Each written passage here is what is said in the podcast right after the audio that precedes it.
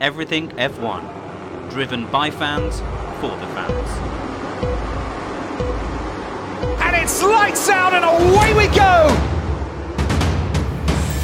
As Verstappen goes into turn one and goes past the Mercedes. Oh!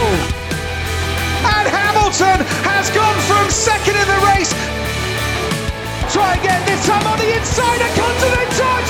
Verstappen is out of the race and that's a big crash into Copse! Ocon wins the Hungarian Grand Prix!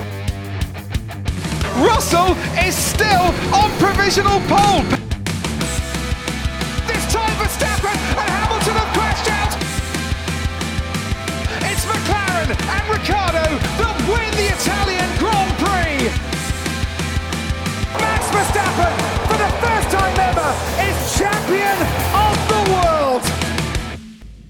This is the Everything F1 podcast with myself, Sean Kennedy, covering for James Tiller this evening. He's on a very well deserved day off. Joining me this evening are Coops. Say hi, Coops. Hello, how's it going? Very well, thanks. Have, looking forward to my first presenting job in a long time. And Tom, how are you? Late addition to the, the late, late call up. Hello. Yes, tired but very well. How are you, sir? I'm good. Thanks very much for, for joining along. I know, like I said, it was it was a bit of a late one for yourself, but uh, fair play to, for coming along. Didn't want to get stuck with just Coops. Nobody does, to be fair. Hey, come on, let's not bully the Scotsman. Come on, come on. We are the Everything F1 podcast. You can find us on all social media platforms Facebook, Twitter, Instagram, YouTube. You can also check out our shiny new and refurbished website at www.everythingf1.com. And as you're listening to this podcast, uh, please do hit the subscribe button on whatever podcast streaming service you're listening to us on. If you can, give us a like, give us a five star review as well, and we give you a shout out in a future podcast.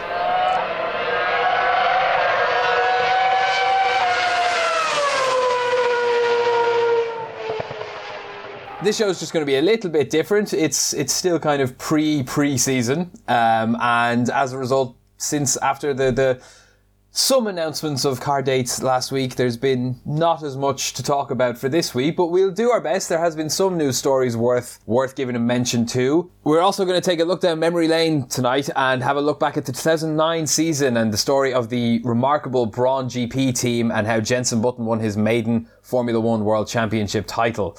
Uh, but that's a little bit down the way. Uh, we'll talk about some of the news stories first, and it's been a quiet enough week, but there are some pretty pretty noticeable uh, topics to talk about tonight. Uh, I'll come to you, Coops, first. If you want to bring us the, the, the first one that you've been reading about. Leclerc, Sainz, and Shwartzman to test last year's Ferrari at Fiorano this week.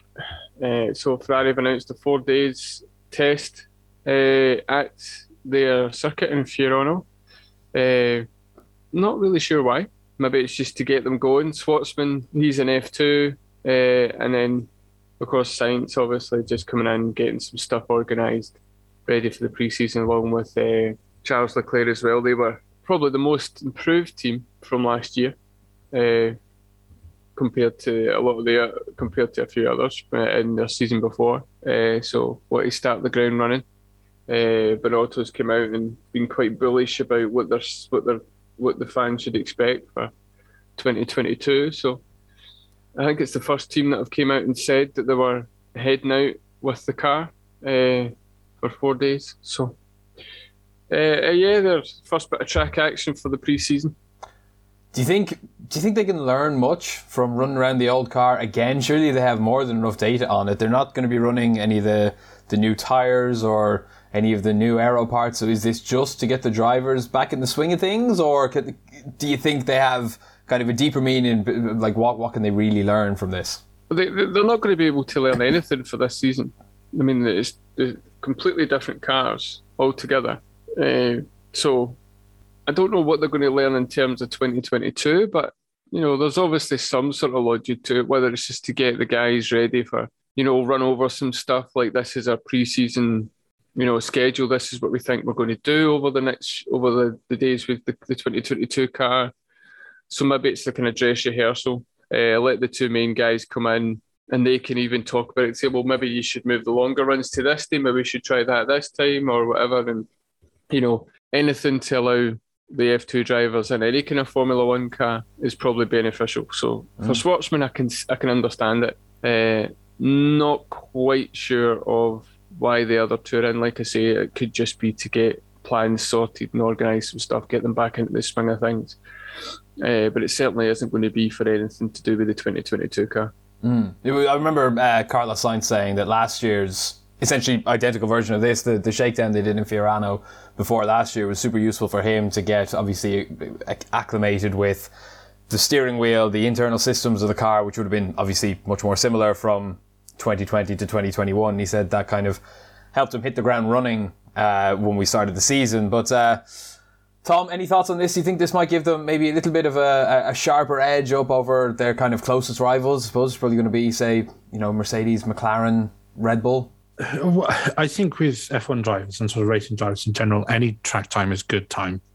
Um, you, know, it, it's even if they're spending time in the simulator, you know, it, it is helpful. But if they, if they're in a car, okay, it's not. It's obviously not the 2022 regulation car, but they're still sort of getting getting the feeling back of going around a circuit, what what the body goes through when when they're when they're driving around. They're getting used to you know, making the steering wheel changes, you know, for, for things like the brake balance or you know the the energy recovery system or anything.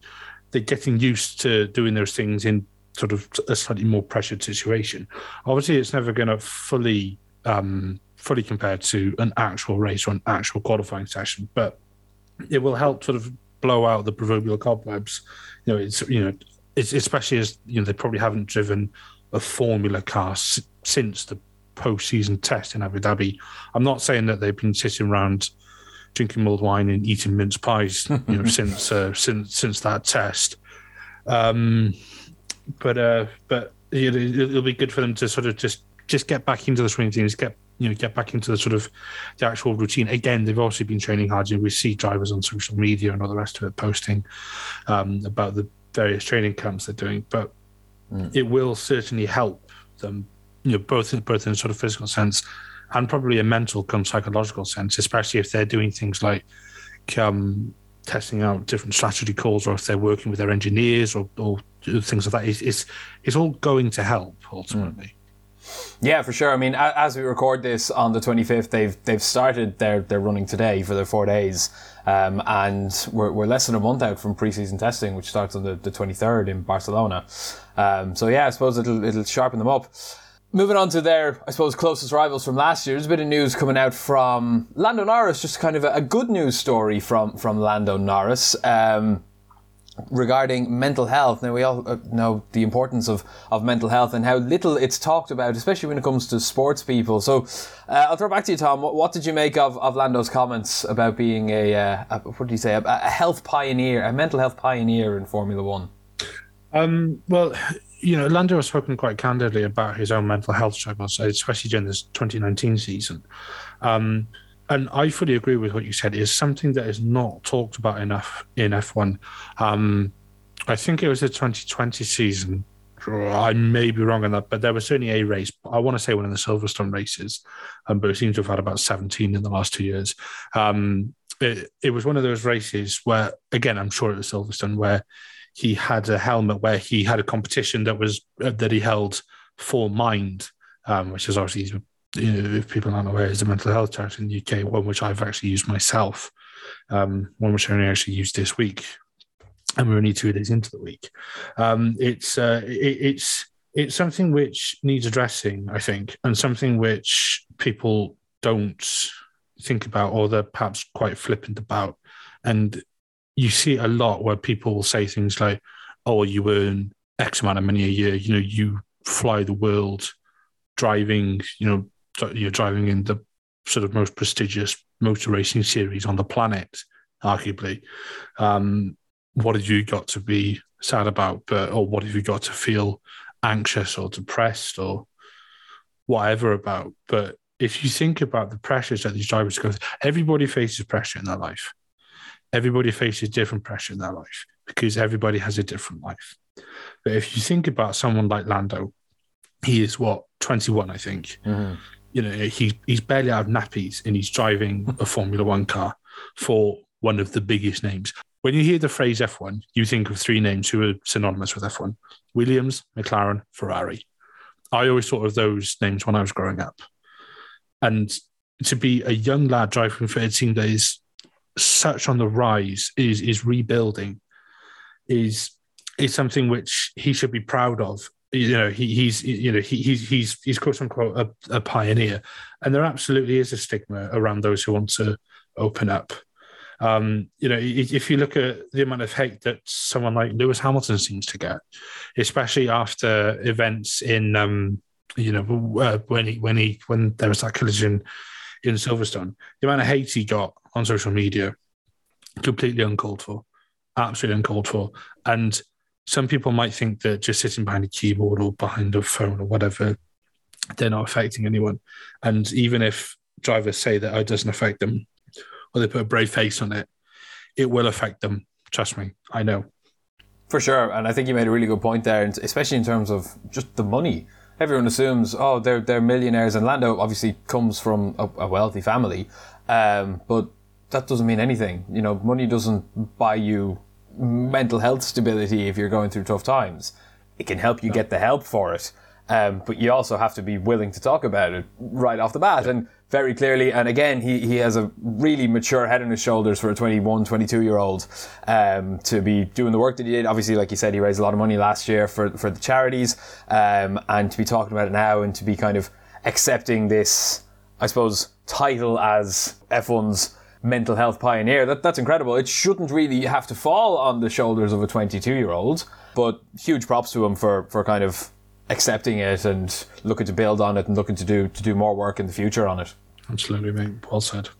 Right. Like we said, not a madly busy week in terms of news, but one headline really did catch our eye, which came out just over the weekend, to do with the two big boys of Formula One, especially in terms of engines between Mercedes and Red Bull. I'll, I'll throw to you, Coops, and let you talk, talk to us about this one. What, what happened there? It looks as if one of the heads of Mercedes engine department is joining Red Bull in May.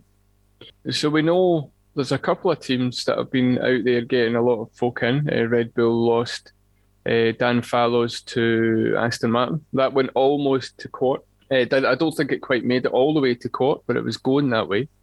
Uh, I think it did initially, like an injunction, and then they've managed to sort it out. So he's uh, they finally dealt with his uh, notice period uh, so he's moving over to Aston Martin. Dan Fallows was the head of the aerodynamics department at Red Bull. So pretty major department. He's heading over to Aston Martin from April.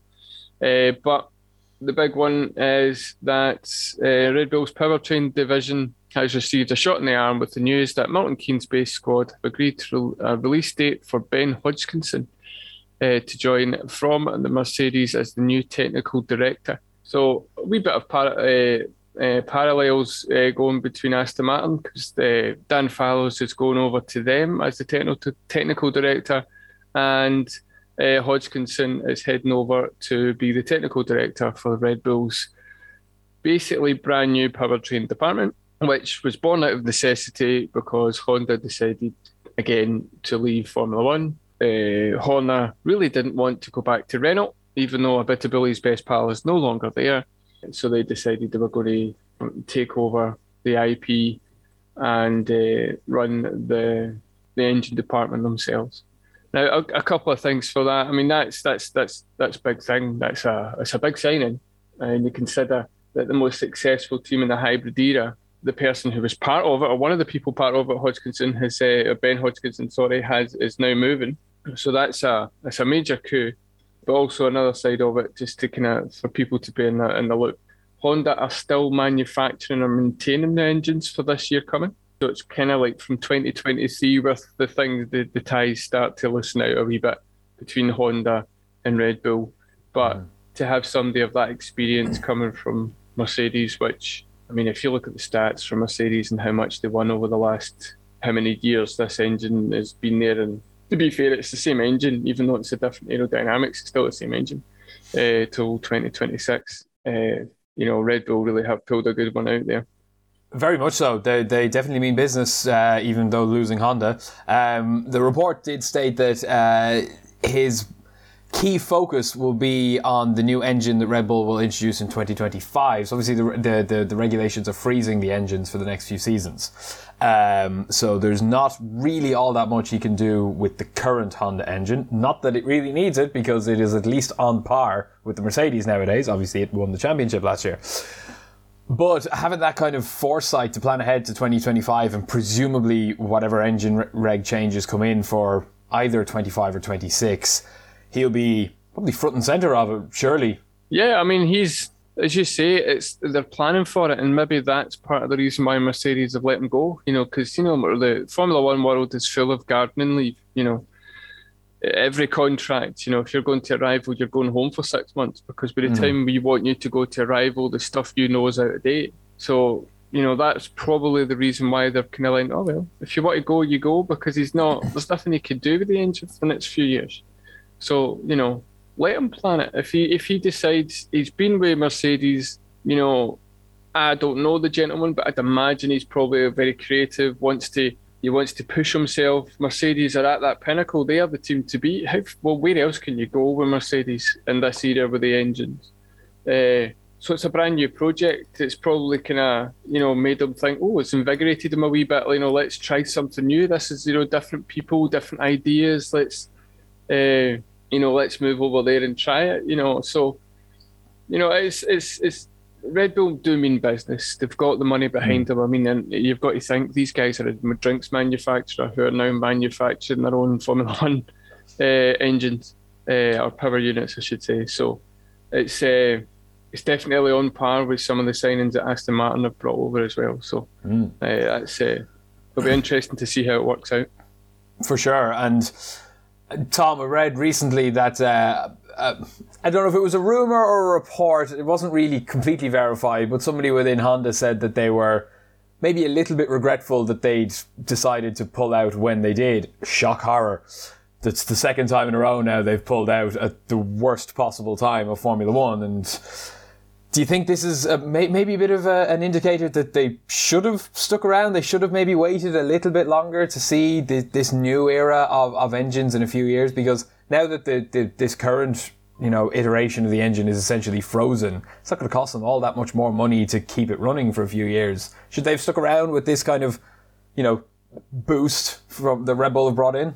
I don't think so. I mean, the reason that everything got the way it went it's more because Honda had decided they were going to pull out, so they put everything on this engine. A lot of the upgrades to this engine came from the decision to pull out, and they moved everything from the the upgrades were going to be in 2022, and they've moved mm. to 2021. You know, I had if they weren't leaving, they wouldn't have done it, so things would have been different. True. Tom, any any final thoughts on that one? I think maybe Honda had a bit of a knee jerk reaction when they said they were going to pull out. Um, I don't think they perhaps realised just how strong Mercedes are. Uh, you know, just how good that unit is because Mercedes have had it nailed since 2014, um, and obviously Honda had an absolutely torrid time with McLaren. Um, and just when at the end of 2016 you thought things were going to get better, they then had the 2017 season where I think where they I, th- I, think they changed their engine layout or something. I kind of try to remember. Um, point is, they changed something in 2017 and it went to absolute cack again. Um, and you know, they were just blowing up and failing, and they were slow and unreliable, and just. And then obviously they had the 2018 season with AlphaTauri. Um, let's not forget as well, Honda. There were rumors. Uh, it was pretty much confirmed that they had signed a deal with Sauber. I think ahead yes. of the 2018 season, and then that sort of all just fell through. It was Fred Vasseur's first thing he did when he moved into Sauber, was to get rid of it. Yeah, you know, foreshadowing hindsight, whatever you want to call it. It could have done wonders for that team, but you know, there we are. It is what it is. I think they should have stuck around, especially with a, such a big change in, reg- in regulations that are coming. I think they should have stuck around. I get why they left, and especially given they've gone out, know, given Red Bull their first championship drivers' championship since 2013. Shame they couldn't win the constructors, um, but, but I challenge anybody to complain about that season we had in a Hamilton fan. Um, but yeah, may, maybe they should have hung on a bit. Um, but also, you know, much, much, like we already talked about, I'm not going to go over all ground, but Honda aren't leaving, leaving. You know, Red Bull are taking over the intellectual property. They're taking over the factory. They're taking over the. They're taking over. The, you know, the, they're effectively bringing Honda in house. So it's not like Red Bull are going, oh heck, we need a different engine supplier. We're not going to have the same power unit. The car's going to be different. If anything, all it's going to do is strengthen Red Bull. And it's odd to see a manufacturer like Red Bull have their own in-house engine supplier because we only usually see that from a um uh, sorry not manufacturer from from a customer team like Red Bull. It's very very odd for a company or rare for a company that is not backed by an automotive manufacturer vis-a-vis Mercedes, Ferrari, etc., Alpine. I think those are the only ones really um, that aren't customer teams to have their own native engines. So for a company that has made its billions by ramming taurine and sugar down people's throats. Um, mm-hmm. It's it's odd, different, and exciting to see them bring their own engines in house. For sure, and it's a it's a nice segue, I suppose, into our little trip down memory lane for today. Is that, you, as you said, Honda aren't leaving, leaving, unlike what they did way back when, back in 2008. Now, I remember this, but only just. Before we get really into the into the depths of exactly what happened, how well do you do you both remember eh, the events of what happened and obviously the, the season that it led to, like December 2008? Would it be? Uh, when was the last time you really thought about it? Several years ago, probably. if I'm being honest. For me, well, it's it's weird because I actually remember the first moment I heard that I saw that Honda were leaving and I was in Glasgow Central train station. I don't know what I was doing there. I was heading back home, and they have they've got a big screen that says what's happening. And if my memory's right, I looked up and it said Honda's leaving Formula One. I'm like, oh, all right, again. That's weird. And I was just like, eh. and then it was just the slow drip feed about what's happening to Honda, and I'm like, Jenson Button drives for them. So what's going to happen with the team? Because it's the only time I remember being a Formula One fan, you know, teams have left when I was younger, but I wasn't quite as tuned into Formula One then, and it was probably one of the first times that I remember like me having an interest in it and thinking, well, this is different. So what's going to happen then? How's this going to work? Uh, I don't remember much in timescales of when things happened after that, but mm. I just remember that for whatever reason, brain being a wonderful thing that it is, it's always stuck in my mind uh, when I saw that they were leaving. Uh, and then of course things developed to what they ended up being. Yeah, well, it, it, it, was a long time ago. A couple of kind of notable things that happened in 2008 that might put this into into context was uh, Barack Obama had just been elected as the 44th president of the United States. That was a long time ago. Um, mm-hmm. The Large Hadron Collider had been inaugurated in Geneva. That feels like it's been around since the beginning of time. And of course, uh, you know, Lewis Hamilton had just won his his debut championship. He had just become world champion for the very first time with that insane race in Brazil. Uh, Felipe Massa was champion for about 35 seconds, and then Lewis, the infamous "Is that Glock?" moment. To put the, the, the Brawn aspect back into context, to refresh everyone's memory, it was December of 2008 when, out of nowhere, due to the financial crisis of the time, and we all remember that, I'm sure, Honda turned around one day and said, We're done we're, we're, we're pulling out. We're, we're pulling out of Formula One, and not just oh we're going to you know stop making new engines, but flat we're we're gone, big gone. Everything, the team name, all the engineers, the engine itself, everything was gone, and everyone in the company had lost their jobs. Jenson Button and Rubens Barrichello had lost their drives. Ross Brawn, who they'd spent a small fortune to bring in to design this car, was without a job, and that in itself is a bit strange. The man behind Schumacher and Ferrari, really. Um, and then they went through several months of total uncertainty. And if you if you've ever read Jenson Button's first autobiography book, he says didn't he say he was on holiday on a training camp in Lanzarote when he got the call that Honda were pulling out. He he was training, getting ready for the new season, and he just gets a call to say, "Yeah, you don't have a drive. Honda pulling out of the sport." Like, imagine how how must that have felt for a driver who's you know, in the preparation for the new season to be told, yeah, you're not driving next year. Yeah, I mean, it was. Uh, I think it was like as you say, he was on holiday. He got a phone call, or he got told, you know, you need to phone this thing. It was like something out of the ordinary. You're like, he's like, what, what am I doing? Why am I foreign now? What's going on? Uh, compl- as you say, completely out of the blue. And I think it must have been quite shocking for him as well because they spent the whole of 2008 designing the car for 2009. They never Mm. developed the 2008 car and they were quite vocal at that. So every team in 2008 to 2009, they were, you know, fighting scraps. Am I right in saying that Ferrari and McLaren had such a battle that the 2009 car was awful because it spent so much time in 2008? I think that was the year that Hamilton won one race Yeah, if I hungry. remember right. Uh, because the cars, both the both those teams' cars were absolutely horrible. Uh, and then there's there's Honda going. They basically did what Haas did last year and go, we're not touching that car. We're doing next year. Uh, so for them to then say in December, which is what give or take three months or so to the start of the season, to go, yeah, we're out. That's it. We're gone. Everyone's effectively out of a job. No one knows what they're doing. Uh, that it's I mean a lot of things confusion anger you just don't know and as a driver it, people forget yes the driver is what we watch but they're just employees like the garage and like the catering and like the hospitality yes they're the marquee but they're still just employees so Mhm. Uh, as much as we like to think these guys don't have as much sway as you might think uh, in certain in certain situations i suppose but For sure, and it was, it was, to put it uh, mildly, late in the day when they were finally resurrected. Ross Brawn paid one pound to buy the team, and I'm not even going to attempt to explain how that works.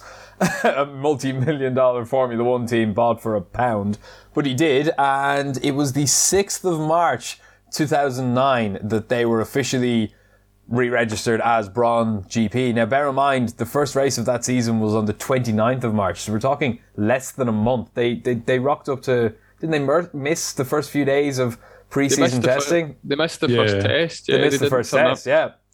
Um, and then they rock up and Button hops in the car and his engineer tells him you're six tenths faster than everyone else. Put yourself in. Button shoes, Tom. How does that feel? Three months ago you don't have a job, now you're being told that you're potentially the fastest car on the grid. But if I was him, I'd, I'd have been thinking, well, pre preseason testing, we don't know what, fuel loads others are running. We don't know what, you know, we don't know if they're doing race runs, if they're doing quali runs, if they're doing long runs, if they're doing hot laps or, or whatever. So you, you, you never, testing, you can always get a rough idea, but you can never take it for granted. But for, for them to then rock up to that first race and genuinely be quick, Button must be thinking, uh, this is Christmas and it's only March. this it was a a huge risk for Ross Brawn, even though it only cost a pound. It was still a huge risk because he was taking on all the financial responsibility of the team. He must have been pretty confident because he would have been obviously the, the, the, the lead designer really on that 2009 car for what would have been the Honda HA or whatever they were going to call it.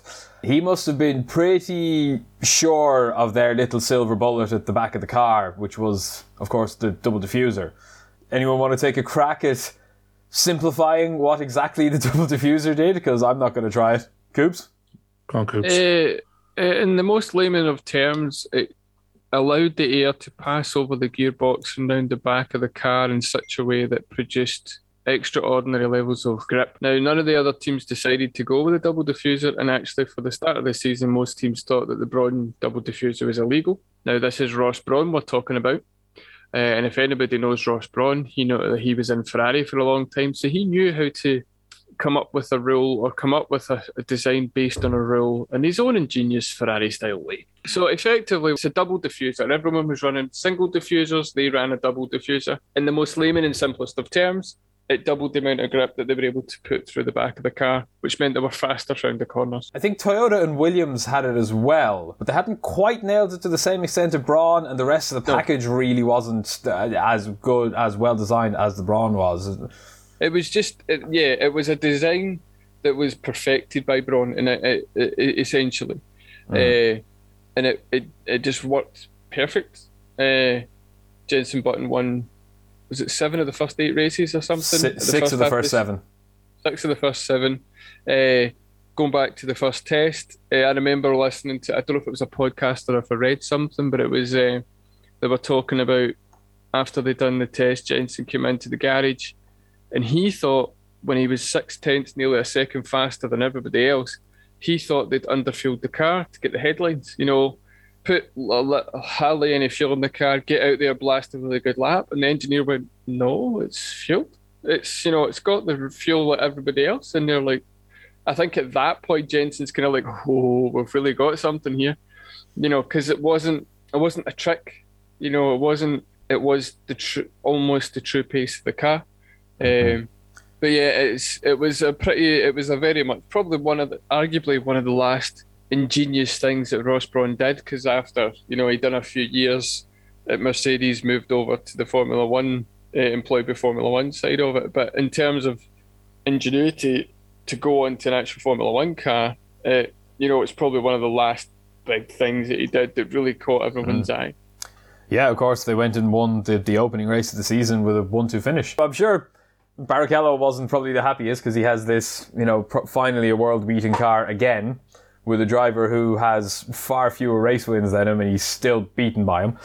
Um, but it wasn't all obviously smooth sailing. Button won, as we said, uh, six of the first seven. He finished third in China, which Sebastian Vettel won, and kind of hinted at the future that was to come for Red Bull. But he won Australia, Malaysia, Bahrain, Spain, Monaco, and Turkey and then didn't win a single race for the rest of the season, only managing two more podiums in Italy and Abu Dhabi, and managed to win the championship. But that second half of the season, I think a lot of people forget just how difficult that was for them and how uncertain Button and just the, the team's titles where everyone thought, you know, okay, it's a bit of a false dawn. They they nailed this trick thing, but they have no money, and that that was it. As you said, Tom, like the car was naked. It took them till the middle of the season to get any sponsorship, and by then it was kind of too late. And you know, Red Bull were, were on a charge, so that second half of the season, it, it must have been tough for them to just kind of stay in it. Yeah, and you know, you know, Red Bull in that in the latter half of that season had a had a rampant Sebastian Vettel in the car who was gunning for his first world title, which he obviously did the following year.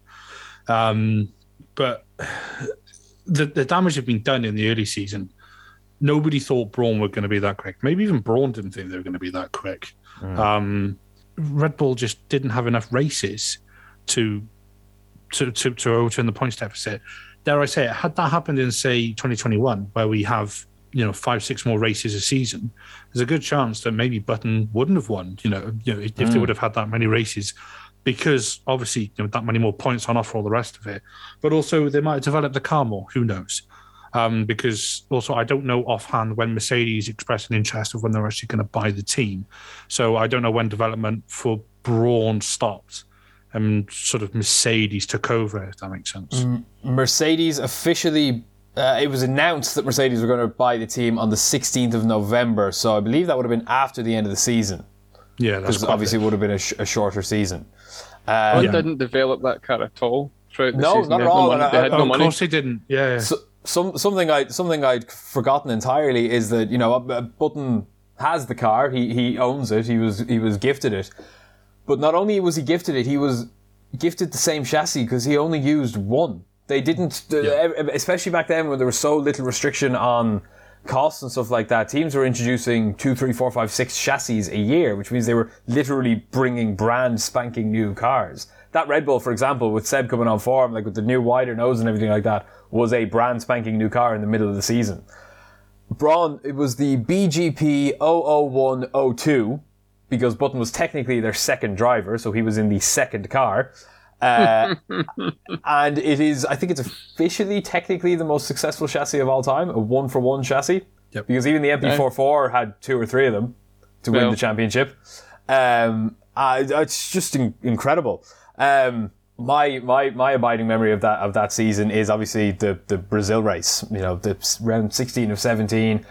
Bear in mind also we had the different point system. It the old point system, so it was only ten points for a win, and arguably that that would have played a huge difference had the new point system had come in by then.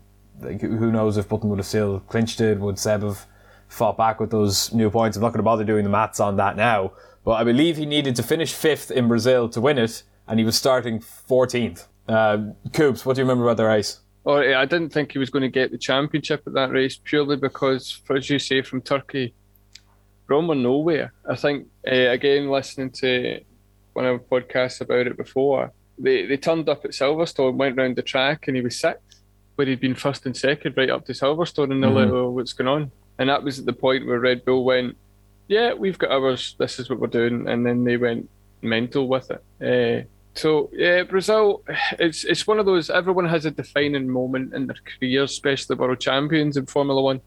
Uh, well, I mean, we've been blessed. I think you know we've had quite a few defining moments where uh, I was a wee bit. I'm a wee bit too young, surprisingly, to remember a lot of you know Ayrton Senna's big drives for back in the day. But I remember Michael Schumacher's moments. You know, '96. You know the Benetton years, uh, Ferrari. Uh, I've, I've, I've, I've seen Verstappen's drives in the rain last season, that epic win for for uh, uh, Hamilton again at Brazil. So I remember watching it. I remember just thinking, wow, they managed it. They pulled it out. This is not going to happen again. And it probably never will. Uh, to go back to the double diffuser, I had a quick left handed Google while you were talking. Part of the reason why I couldn't remember what you were saying. The loophole was that they were able to put a second diffuser uh, into the crash structure, which was fed by holes in the floor, which was a grey area in the rules. And as you said, I think Williams and Toyota also did that. But due to other parts of the Brawn package and the way that they managed to integrate it better to the system, it worked a lot better. So for anybody that's listening that's, you know, shouting and going, ah, you're not getting it quite right, I just wanted to make sure that's what it was. It wasn't a double stacking. It was just to, to put another diffuser somewhere else on the the actual structure, the the, the crash structure of the car. Well, I know you say earlier on uh, before we started the podcast that not that you were always the a hater of Button, but you're not exactly the biggest fan of his, and you kind of thought it was a, very, a case of a you know mostly right driver, but in the right car at the right time. Um, Yes. I, I don't disagree with you. Button was always my favourite driver, uh, and that kind of stems back to playing the old F1 games back in the early 2000s, back when he was in a, a crappy midfield to back market t- team, and the only car you could drive as for the first few races until you gained any clout was as Jenson Button. So every single time I turned on my PlayStation without a memory card, I'd open up, play as Jenson Button in Australia over and over and over and over and over again. Um, but I was delighted when, when he won it, and I, I'll, I'll never forget. I remember when he was on Top Gear after having won it, um, and they were reviewing that final race, um, and they showed a clip of him going into, and I don't remember seeing this in the race. I only remember seeing this from Top Gear, going into turn one, overtaking a Toro Rosso, I think for seventh or, or sixth. So not even the position he needed to win the championship, but he's overtaking on the inside, down into the Senna S, left-hander down the hill, and the tail kicks out, and you think, oh, he's going to hit the car, and he millimeters from it, nearly hits the car. And he claims he did that completely on purpose to scare off whoever that was in the Toro Rosso at the time. No, he Does he? didn't. ma- What was was he telling the truth or not? I don't know, but that I I- I just I love that story. And looking back, I think that it all it all went wrong. It- that that was the make or break moment for him. Once he made that pass, he was going to get fifth eventually. But when you look that, I, I look that back and still think he's going to hit him.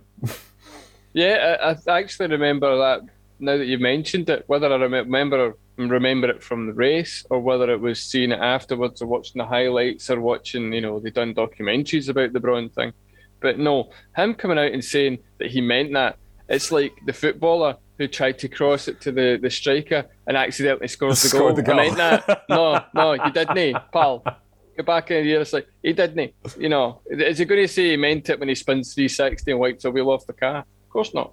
Uh, looks good, uh, but Formula One is very much about right driver, right car, right time.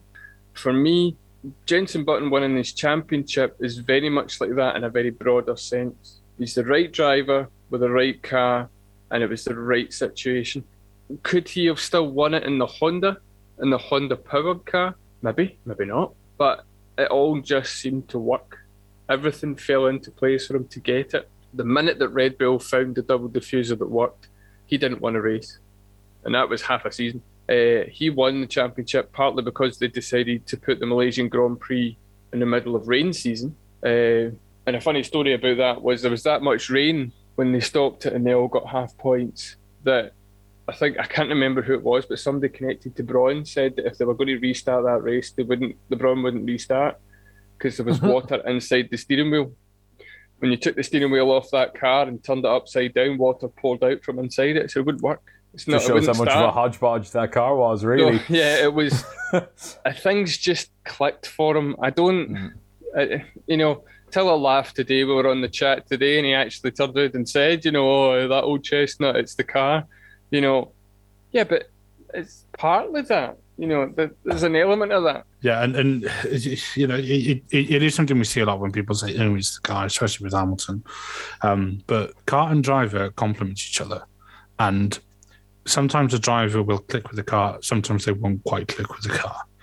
Uh, and this 2009 season, we saw how Button instantly clicks with that Brawn, and we saw the rewards that that he reaped from it you know, so you know, I, I might be going off on a bit of a tangent here, but it does annoy me when people say, "Eh, "It's just a car."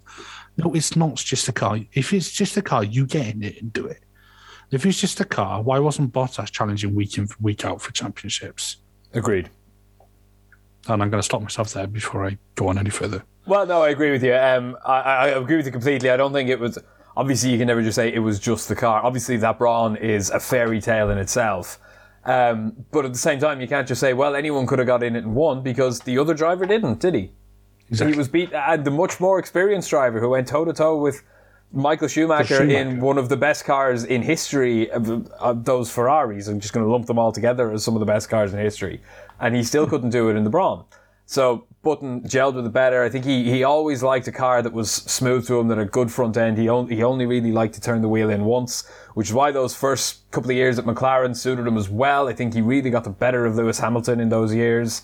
I think he was the only one to give Seb any. uh, 2010 obviously he fell away, but he did win some races. He won Australia right off the bat as the reigning champion.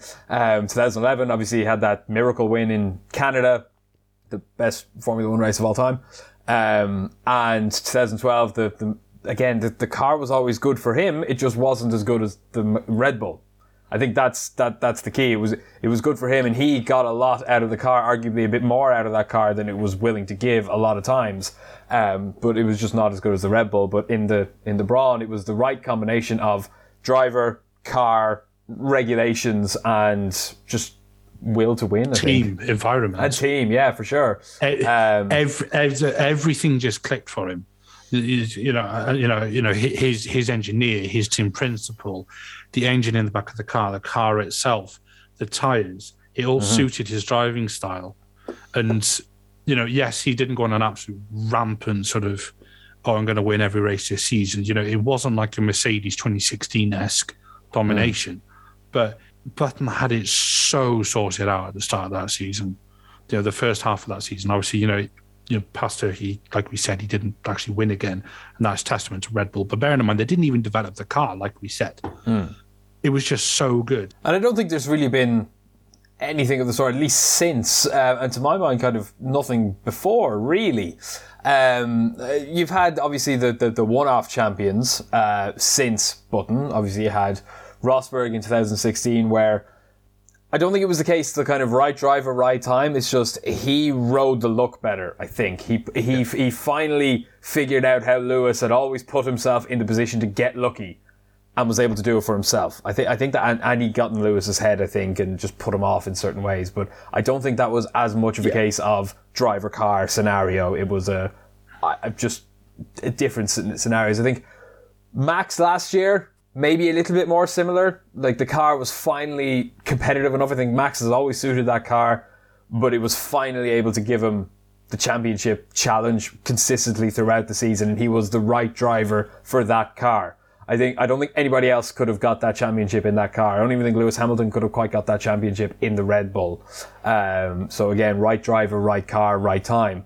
But uh, no, I don't think we have we've seen anything like the Brawns since. But that leads me kind of onto our, our, our final topic is will we see it again? Coops, you touched on this earlier on that, you know, Honda didn't develop that 2008 car at all, purely focused on the 2009 change in regulations, which is exactly what Haas did last year. Now, I'm not suggesting that as the second driver, exactly like Button was, that Nikita Mazepin is going to be the champion come December. But could it happen again? Is there someone who's going to find that golden nugget in these new regulations? Uh, I think there's more of a chance for you to get it wrong than to get it perfectly right. I think is, and I think I can't remember who it was, but I read an article today actually saying that some teams will get the the new regulations wrong, and there's a chance that that will happen in any regulation. But I think the thing you've got to remember now is the regulations are so prescriptive, so there's a very narrow window. And when you've got Formula One, who for the first time ever hired a, basically a formula, a team to find the loopholes in the rules, and that was headed up by Ross Brawn, who spent his career finding the loopholes in the rules. Mm. So they found the loopholes to close them. So these are rules that have been very well thought out, very well designed, very well researched. Unlike back in the day where things were going wrong and they just came out and said, "See, cut off three millimeters off your your floor," you know, where you've uh, you've got Gary Anderson and Jordan talking about how they were in the garage with a hacksaw, basically cutting, you know, shaving off bits of the because it didn't meet, you know, the, the length because they, uh, I think it was the in reaction to 2004 with the, the Imola accident with Senna and Ratzenberger and a few other people, uh, you know, getting injured that weekend, that they just came out with these hodgepodge ideas and went, right, do this, do this, do this. Didn't no thought in them, not none of that. We're way past all that. Uh, I, I don't think it's going to be that. I don't think Haas are going to rock up and be one and a half seconds faster than anybody else. They'll, you would like to think with a year's worth of development, they'll be closer uh, and we're in the mix. Uh, and I think you might find, you know, maybe Aston Martin, who really did underperform, get themselves up to maybe fourth or fifth. You might see a team drop back. I'm concerned for Alpine. I think they're they're struggling a wee bit going by things that we're hearing. Uh, I think there was a comment, there was something mentioned. I couldn't find the article before we started the podcast, but I think there's talking about there's already concerns about reliability with the Alpine engine uh, or power unit. Uh, they're doing a bit of management restructuring. So when you hear that pre-season and the times you hear that, you know, it's uh, you start thinking, mm, that's not. It doesn't sound good. It was like Aston Martin last year. You saw their pre-season and they kept blowing up, or there was leaks, or the car kept stopping, or they were never out the garage for most of the time, and it, it you saw it. The rest of the year was rubbish. Uh, so yes, just to, to not digress too much. Uh, no, I think the regulations have been designed solely to stop that scenario. Mm. It's to bunch the field up, but not to send somebody one and a half seconds down the road. Now, to counter that, there was conversations to make sure that the engine regulations in 2014 did not allow one team to dominate. well, well, they spectacularly failed at that task, didn't they? That, yes, that worked. uh-huh. Um, I, sp- I, suppose uh, another kind of I suppose difference between this year and back then is kind of as we already mentioned is that Red Bull came along in the middle of the year and just brought a brand spanking new car, new design, new philosophy. It had the double diffuser thrown onto it, had a bigger mm-hmm. nose, um, and it was designed around Seb and his driving style. Really, um, that's not going to happen next year. So while I possibly agree that I don't think Haas are going to win the championship, although I might stick a wild euro on them at 500 to 1 because why not? if someone say McLaren, we're all not so secret McLaren fans here. If McLaren find half a golden nugget, because let's face it, no matter how tr- hard they try to close the loopholes, Formula One designers are the most intelligent people on the planet in this area, especially. They'll find something. So say McLaren come along and they're three tenths quicker than Mercedes in uh, Bahrain, and that's kind of how it stays. It's not like Mercedes can come along with a brand spanking new car in July. So how are they going to? I don't know. How, how, how are they going to deal with that if that is what happens? Tom, do you have any thoughts on kind of like the, I suppose the development race coming into this year uh, is is the real point here. Is that, is is it going to be really different? Uh, is someone going to go get out in front and oh well, they're not. No one else is going to be able to catch up. I, I don't think it's a case of so much that we're going to sort of see like a big sort of shift in in sort of team so much, but I, I think we are going to start to see differences, especially as the season rolls on um, with how efficient teams are with their development, especially as A, the budget cap comes in and what's well, already in place, and B, the um, the allocation of things like wind tunnel testing mm. is now is now dished out between the teams. So we're now going to see well begin to see and well i hope we're going to begin to see and um, you can hear me backtracking already um, what what seems like red bull mercedes especially are made of because obviously they came, you know, top of the constructors and Ferrari because obviously they came third. They're going to have less time in the tunnel, and they've notoriously been teams in the past that have spent umpteens of millions of pounds on R and D um, and all the rest of it. The rate of development is going to be interesting between the teams because because mm. we might because McLaren might come into the season and go, we've absolutely nailed it, um, you know, and then they just spend the whole season making minor tweaks, or the, or the, or they might come into the season and go, oh heck, it's an absolute dog. We've done a Haas, you know, it's it's, it's an absolute barge and it doesn't move. In which case, you know, they'd have to allocate more of their resources to you know redesigning the rear end or the front end or the front axle or whatever. So, so you don't think there's going to be as big a shake up? Like the two championship winning teams from 2000, say 2008 uh, to 09, the two championship winning teams just drop off to nothingness for the first six months. And no, I no. Car number 24 I, wins the championship for the second year in a row. No, I I, I, I don't think that. Um, I think it will close the gap between the hope, certainly hopefully close the gap between the top teams and the midfield. So we see more than a two two car attack for the for the championship. Mind you, we were lucky that last year we had two drivers from two different teams fighting mm-hmm. for the championship and all season. Um, but uh, we're not going to go into the first race and go, oh my God, who's going to get pole? Is it going to be Schumacher or is it going to be Hamilton or is it going to be Max or is it going to be, uh, I don't know, insert driver here, Guan Yu Zhou? Yuki Tsunoda. Yeah, Yuki hmm. Tsunoda. Well, if he leaves a DRS, he might have a shout. Um, but you, you, it's not going to be that level of competition. It's not going to be that close or that sort of even. There is still going to be a hierarchy because – like I said, this is where we'll see how efficiently teams operate, and this is where the likes of Mercedes, Ferrari, Red Bull, you, you know, these these these bigger teams will you know will begin to operate better. And I think if Force India was still around in its sort of previous entity, I think they'd have probably done really well because they were always a team that got the most out of a relatively limited budget. That's interesting. I was, I was actually going to ask, do you think it favours kind of one or two groups over the others? And I, I, would actually completely agree with you that Aston are used to working off scraps and now they have lots of money. Um, I suppose in a similar way to Brawn, like not that they had lots of money, but they were they were a manufacturer back team as Honda, and then as Brawn, they didn't have a penny, and they just had to adapt to not having a penny and getting the most out of what they had, and they made it work. Right. Well, that's all we're going to have time for this evening. Uh, we hope you enjoyed that little look back down memory lane. We thought we'd bring that one up because with the, the big aerodynamic rule shake, it's inevitable that a lot of people are going to make callbacks to the 2009 season, whether we get a huge shake up in grid or not. That was the last kind of major one. So it's going to be talked about a lot. So it was nice to kind of revisit it and talk again just about the fairy tale that was the that we're unlikely to ever see again. Any last bits before we head off, then, gents? Uh, not really. Uh, I'll, I'll, say it right now. Haas for the championship. It's going to be a one-two. Mazepin world champion and Haas constructors. And yes, I'm smoking something strange. Tom, do you want to add some wild thing that we could just re- come back to in December on the off chance you might be right? Lewis Hamilton pulls out ahead of the 2022 season. Ooh, that's actually not too wild a shout. We might be able to revisit that in a couple of weeks. Anyway, that that's it from us for tonight. Thank you so much, as always, for listening. We are the Everything F1 podcast. Please be sure to like and subscribe on whatever podcast service you are listening to us on.